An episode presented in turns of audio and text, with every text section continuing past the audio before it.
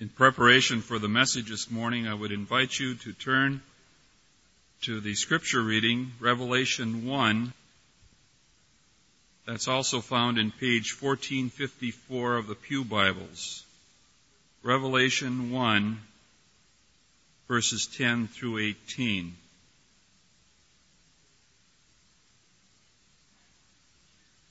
I was in the Spirit on the Lord's day, and I heard behind me a loud voice like the sound of a trumpet saying, Write in a book what you see, and send it to the seven churches, to Ephesus and to Smyrna, Pergamum, Thyatira, to Sardis, to Philadelphia, and to Laodicea. And I turned to see the voice that was speaking with me, and having turned, I, I saw seven golden lampstands and in the middle of the lampstands one like a son of man, clothed in a robe reaching to the feet, and girded across his breast with a golden girdle. And his head and his hair were white like white wool, like snow. And his eyes were like a flame of fire. And his feet were like burnished bronze when it has been caused to glow in a furnace and his voice was like the sound of many waters. And in his right hand he held seven stars. And out of his mouth came a sharp two-edged sword. And his face was like the sun shining in its strength. And when I saw him, I fell at his feet as a dead man. And he laid his right hand upon me saying, Do not be afraid. I am the first and the last and the living one. And I was dead, and behold, I am alive forever, and I have the keys of death and of Hades. One of the most important principles that guides me in the way I preach and what I focus on in my preaching comes from 2 Corinthians chapter 3. You don't need to look this up. It's just one verse and I'll read it to you. It goes like this. We all, with unveiled face, beholding as in a mirror the glory of the Lord, are being transformed into that same image from one degree of glory to the next from the Lord, the Spirit. Now the principle is this.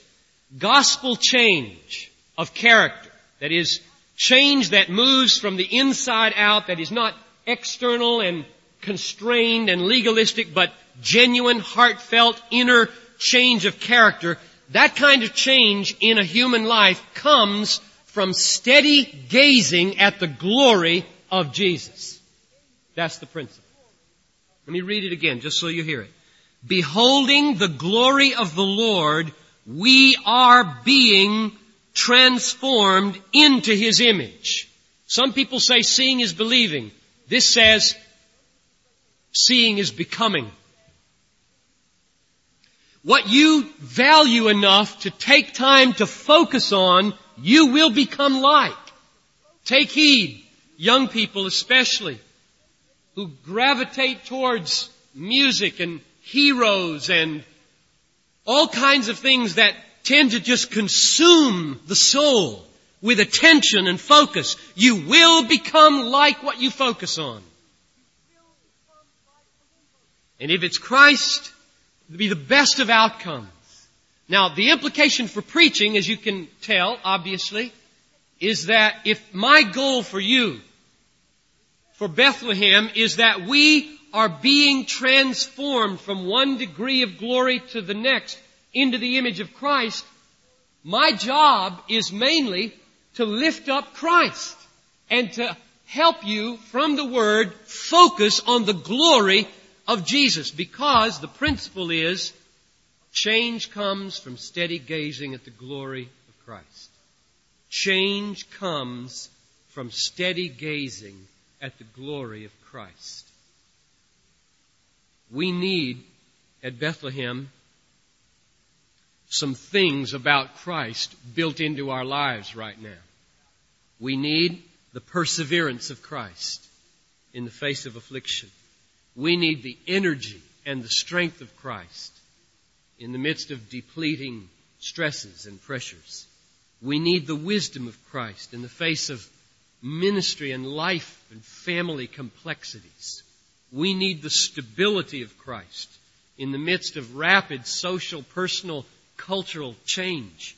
We need the assurance of His sovereign authority in a culture that seems to be just running pell mell away from what He believes and stands for. It's no exaggeration at all to say we need Christ more than we need anything. We've prayed about money. We don't need money nearly as much as we need Jesus. We don't need that finances at the end of this year nearly like we need the Lord to draw near and to open our eyes to behold His glory. John said in his letter, first letter, Beloved, we are God's children now. It does not yet appear what we shall be, but we know that when He appears, we shall be like Him, for we shall see Him as He is. You see that same connection? When He appears at the end of the age, in full glory, we shall be fully like Him. In other words, now we are moving from one degree of glory to the next as we have these inadequate, imperfect pictures of Christ to look at in the Bible and in our own imagination and in His work in each other. And so we move gradually. But at the end of the age, He will appear and when we see Him, we will become fully like Him. And in the twinkling of an eye, that process will stop being process and be completed. And I want that day to happen very much. But until it comes, I know that our job as a church is to look to Jesus again and again. And as I thought, what should we do at the end of the year? What should we do at the last Sunday of the year? And as I was praying, I just felt very strongly, look to Jesus. Just get a fresh year-end glimpse of Jesus. And that's what we want to do from this text, both now and Thursday evening together in communion as the year ends. Verse 9, at the end of the verse, says that John was exiled on the island of Patmos because of the Word of God and the testimony of Jesus. In other words, John valued Jesus so much that he chose at the end of his life to be on an island, exiled away from all of his loved ones, rather than stop sharing the Word of God and the testimony of Jesus. Here he is an old man. You're supposed to be able to retire and take it easy as an old man, right? But if somebody comes along and says, do you give testimony to Jesus? Do you speak the Word of God? Then you have a choice to say, no I don't, and live in ease in Ephesus, or yes I do, and die in misery on Patmos. And he said, yes I do. Because that was what he loved. He loved Christ more than the ease of Ephesus. He had gazed at Jesus long enough that he became like Jesus, and we know that Jesus values the obedience of fellowship and the fellowship of obedience more than he values ease and comforts. So John is a great living testimony of what he wants to happen in our lives. In verse 10, he hears behind him a loud voice like the sound of a trumpet. It says that he was in the Spirit on the Lord's day when he heard this. I almost preached on that phrase. John was in the Spirit on the Lord's day. Oh, that's a great sermon text. Because I don't think most Americans believe in the Lord's Day anymore. Let alone trying to be in the Spirit on the Lord's Day. Virtually every one of you are going to watch the ball game this afternoon when you get home. Which may be okay. If you spend an equal amount of time in the Spirit, maybe. But don't get legalistic, Pastor, you know. Three hours of each. Come on, what do you mean? I wonder I just wonder what it would mean to be in the Spirit on the Lord's Day. There is a Lord's Day. Let's just start there. There is a Lord's Day. Every day is the Lord's. Yes, yes, okay, okay. But there is a Lord's Day. He was in the Spirit on the Lord's Day. That's Sunday. That's today. It's not the weekend. It's the week beginning. He rose from the dead on the Lord's Day. He started something brand new on the Lord's Day. He switched the worship on the Lord's Day. He brought life on the Lord's Day. This is His day. We do not keep it holy to our peril. And I remember a teacher, I am preaching the sermon by the way. This is not in my notes. I'll close it in just a minute. But this is the second service and, and I can go over time. I had a teacher in Fuller who was a great man, Dr. Bromiley, who translated Kittel's ten volumes and, and he said he hiked, he hiked on the Lord's Day. And up in the mountains north of Pasadena. And uh, we talked to him about people burning out. And he wrote a little article for the staff, for the student newspaper that I was editing at the time. And he said, these big pastors who take 10 weeks off in the summertime and, and need extended leaves and burn out, they wouldn't have to do that if they believed in the Lord's Day. Really believed in the Lord's Day. Now pastors can't do the Lord's Day on the Lord's Day, but they can do that part of the Lord's Day on another day. They can keep the Lord's Day holy and they can do the rest thing on another day. But I'm, I'm, I'm talking mainly to you now if you don't believe in one day out of seven, broken from the stress of life, you're going to die. This is a gift offered to you for God's glory and your benefit. And I know probably better than any of you the pressure not to keep the Lord's day. End of sermon. He was in the Spirit on the Lord's day. And because he was in the Spirit, because he was so in tune with the Spirit as he worshiped alone on that barren island, God spoke to him. And the voice said in verse 11, write in a book what you see and send it to the seven churches. Now what that means is the vision he's about to get that I want to preach about this morning and Thursday night is not just for him, it's for you. Otherwise he wouldn't have told him, write it down. He said, write what you see and send it to the seven churches. Now this is really remarkable. Think about this and what it means for your communion with God. John got the vision, you get the book. Read it again. Write in a book what you see and send it to the churches. That must mean you get the book, he got the vision. Now, it doesn't say you can't have a vision. I don't believe that. I don't preach that. It does say, I think, normally, you meet God in the book, John met him in a vision. Normally. Now, does that mean that God wants to be distant from the churches, distant from Bethlehem, distant from the people of the book? An intellectual thing a reading thing, a study thing, a writing thing. Is that the point here? That's not the point. The point, I think, is Christ wills to draw near to Bethlehem, near to the churches of Asia Minor, through the book. He got the vision, we get the book. Now the point is not distance. The point is Jesus wills to draw near in different ways at different times to different people. And the main way Jesus means to draw near is through the Word in this age.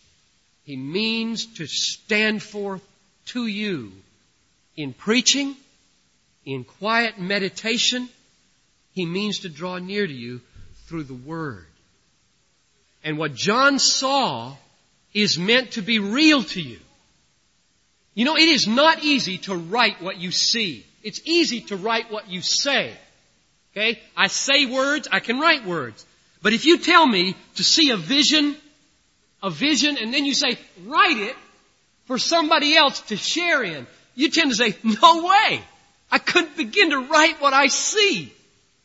That's why people resort to poetry, song, music, because it defies that.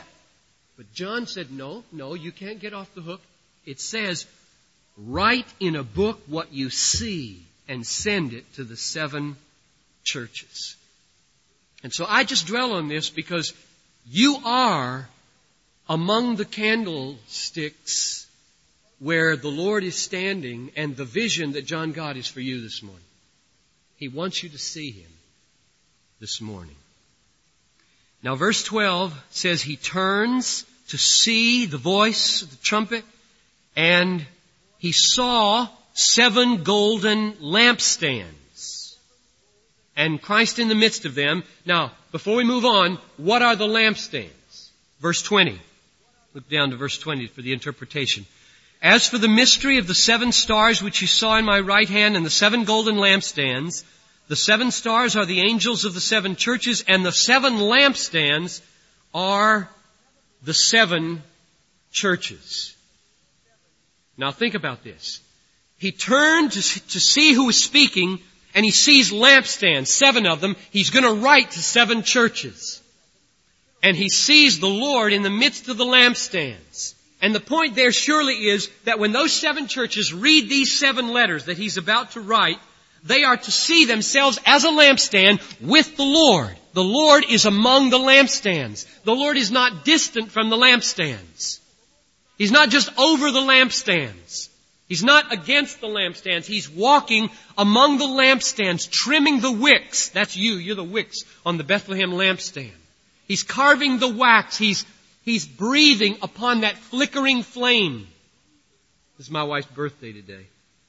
And uh, I lit one candle and stuck it in a sticky roll this morning. We'll do something more special later. And she blew out the candle, and as the candle goes, it always has just a little teeny orange dot that lasts one, two, three seconds. So where a lot of you are right now in your life. You feel like you got maybe three seconds before it's gone. The Lord is walking among the lampstands. And you'll see who He is walking before we're done, both this morning and Thursday, but Thursday. But one of the things He's doing is tending the wicks right now. He means through my message, through your prayers, through this music, to blow upon that little orange dot, not to put it out. He will not break a bruised reed or quench a smoldering flax, the Lord said. He is walking among the lampstands. Now here is who he is. Let's look at it. Verse 13. John saw him as one like a son of man. Let's ponder that for a minute. Son of man, most of us when we hear the term son of man, we think one of us, yes, a human being. We think a title of humility, like Son of God, is a title of dignity. But there's more to it than that, because this exact phrase, one like a son of man, is taken right out of Daniel 7.13. And let me read that for you where John gets it. Daniel says, I saw in the night visions, and behold, with the clouds of heaven, there came one like a son of man. There it is. And he came to the ancient of days. That's God the Father. And he was presented a dominion, a glory, and a kingdom that all the peoples and languages should serve him. His dominion is an everlasting dominion which shall not pass away and his kingdom one that shall not be destroyed. So what John really saw among the candle stands was the Son of Man, that is the one that Daniel said would come to the Ancient of Days, Father, like he did when he rose from the dead, and receive a kingdom, a glory, an authority, and a power. And he would rule with a dominion that could never be destroyed and would never end. And later on in this text it says, I was dead and I'm alive forevermore. I have the keys of death and Hades. You know what that means? It means he went in the prison of death and took the keys off the wall. They're kept on the inside until Jesus came. And when he took the keys off the wall and unlocked the door from the inside and went out and put to naught the one who had the power of death, he controls who gets in and out. Who comes out of that grave, the first fruits of those who belong to Jesus. He has a key. Nobody, not death, or Hades, or hell, can keep anybody in when Jesus has the keys in his hands. He saw him standing among the candlesticks and stands, as the Lord, the Son of Man.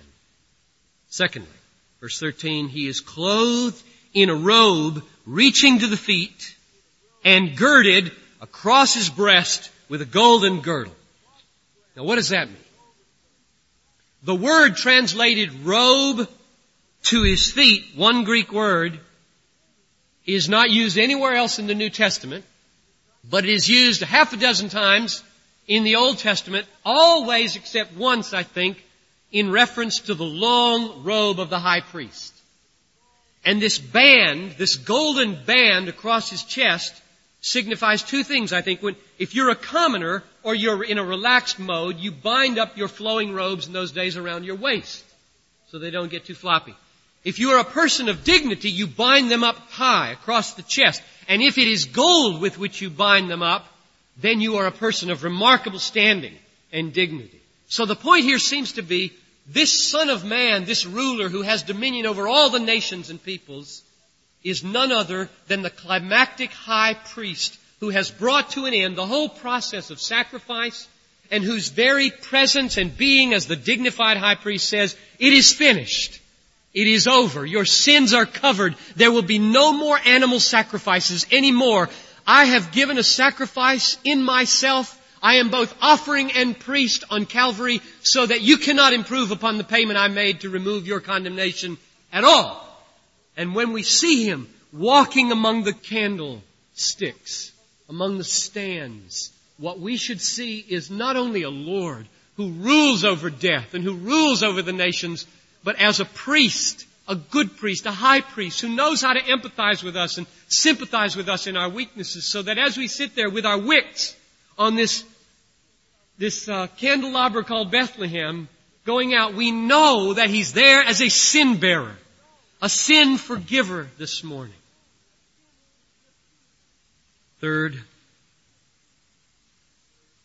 verse 14, his head and his hair were white as white wool, like snow. Now this is remarkable for several reasons. One is that in that chapter 7 of Daniel, where he takes the phrase, one like a son of man, just four verses earlier, Daniel described God Almighty with words like this. The Ancient of Days took his seat. His vesture was like white snow and the hair of his head like pure wool. In other words, John is taking words from Daniel 7 that were used for the Ancient of Days, God the Father Almighty, and is applying them to his Son, the Son of Man. And he does that many times throughout the book of Revelation to show us that in the mind and heart of John, the writer here, the apostle, inspired, Jesus has assumed a role and is a being of like standing with God the Father. But there's something even more remarkable or interesting about this white hair. If you read the commentators, different ones say different things. Like they'll say white is purity, and so he was decked with white hair and his face shone with white hot luminescence like the sun because he's so pure. Maybe. He was no doubt so pure. But in the Bible, white hair means something different. It means age and dignity. In America today, we less and less respect the process of aging. A person is admired if he can keep looking acting young. And if he can't, it's kind of marginalizing. Keep it front of stage on the TV and in the magazines, the young, beautiful. Now that's not the biblical view of aging. The Bible saw it another way. Listen. Proverbs 1631, a white head is a crown of glory. So much so that in the law, Leviticus 19, God commanded, you will rise up before the white head and honor the face of an old man and you will fear the Lord your God. I am the Lord. Listen, young people, it is a mark of arrogance when in our culture we find no ways of showing deference, whether it's a hat off or a bow or a giving of the seat or an opening of the door. It is a mark of arrogance when we can find no cultural ways anymore to bow down before a white head in the face of an old man or an old woman. It is no mark of advance on our culture when a child can sue and when a child can ignore the dignity and the glory of age. Now I think what John wants us to see in the Son of Man who died when he was 33 years old and was recognizable in that 33 year old body, yet now having a totally white, snow white head of hair, what John wants us to see is here is the oldest human being that will ever exist. Here is the oldest person from everlasting to everlasting. Jesus is old, old, old. He is an old man. He has in him all the age of all the millennia, of all eternity is in Jesus. He is very, very old. And his hair is a crown of glory in his age. Bow before him. But Jesus, look at verse 14 again, had eyes that were like a flame of fire. Now one of the reasons we don't like to get old in this fallen age is that it seems to rob us of the powers that make life worth living. Eyes go, ears go, the mind goes. I got a call from Elsie on Christmas asking me to take her home from the church office. It was so dark. And she wasn't in the church office. She was safe in her apartment. We don't want to become like that. That does not belong to aging as aging. That belongs to aging in a sin sick, cursed world. When the sin sick, cursed world is redeemed and there's a new heaven and a new earth, aging per aging is a glorious thing. All the strength of youth is there. All the enthusiasm, all the exhilaration of youth remains added to it all the insight, all the wisdom, all the maturity, all the stability that comes from looking out over expanses of experience and time and seeing what's important and what's not. And when it says his eyes were like a flame of fire, what I think he's trying to say is don't picture this old, old, old Jesus as having lost any of the fire, any of the exhilaration, any of the hope, any of the expectancy, any of the joy, any of the energy and enthusiasm of youth. He's got it all. He's got all the maturity and stability and wisdom and depth of age, and he's got all the fire and zeal and passion and joy and energy of youth. It's all in Jesus. And I'll tell you, when I saw that in preparation, I felt that's what we need so much. Do not come to the end of 1992 saying, Jesus just must be as tired as I am. Jesus must be on the brink of burnout. Jesus must be exhausted. Jesus must be bored. He is not bored with His plans. He is flaming with fire at this year end. We may be tired. He is not tired. He is not weary. We all know eyes that, I've seen some of you do this, eyes that begin to droop because you can't stay awake. We all know the sullen eye of moodiness and they go half shut.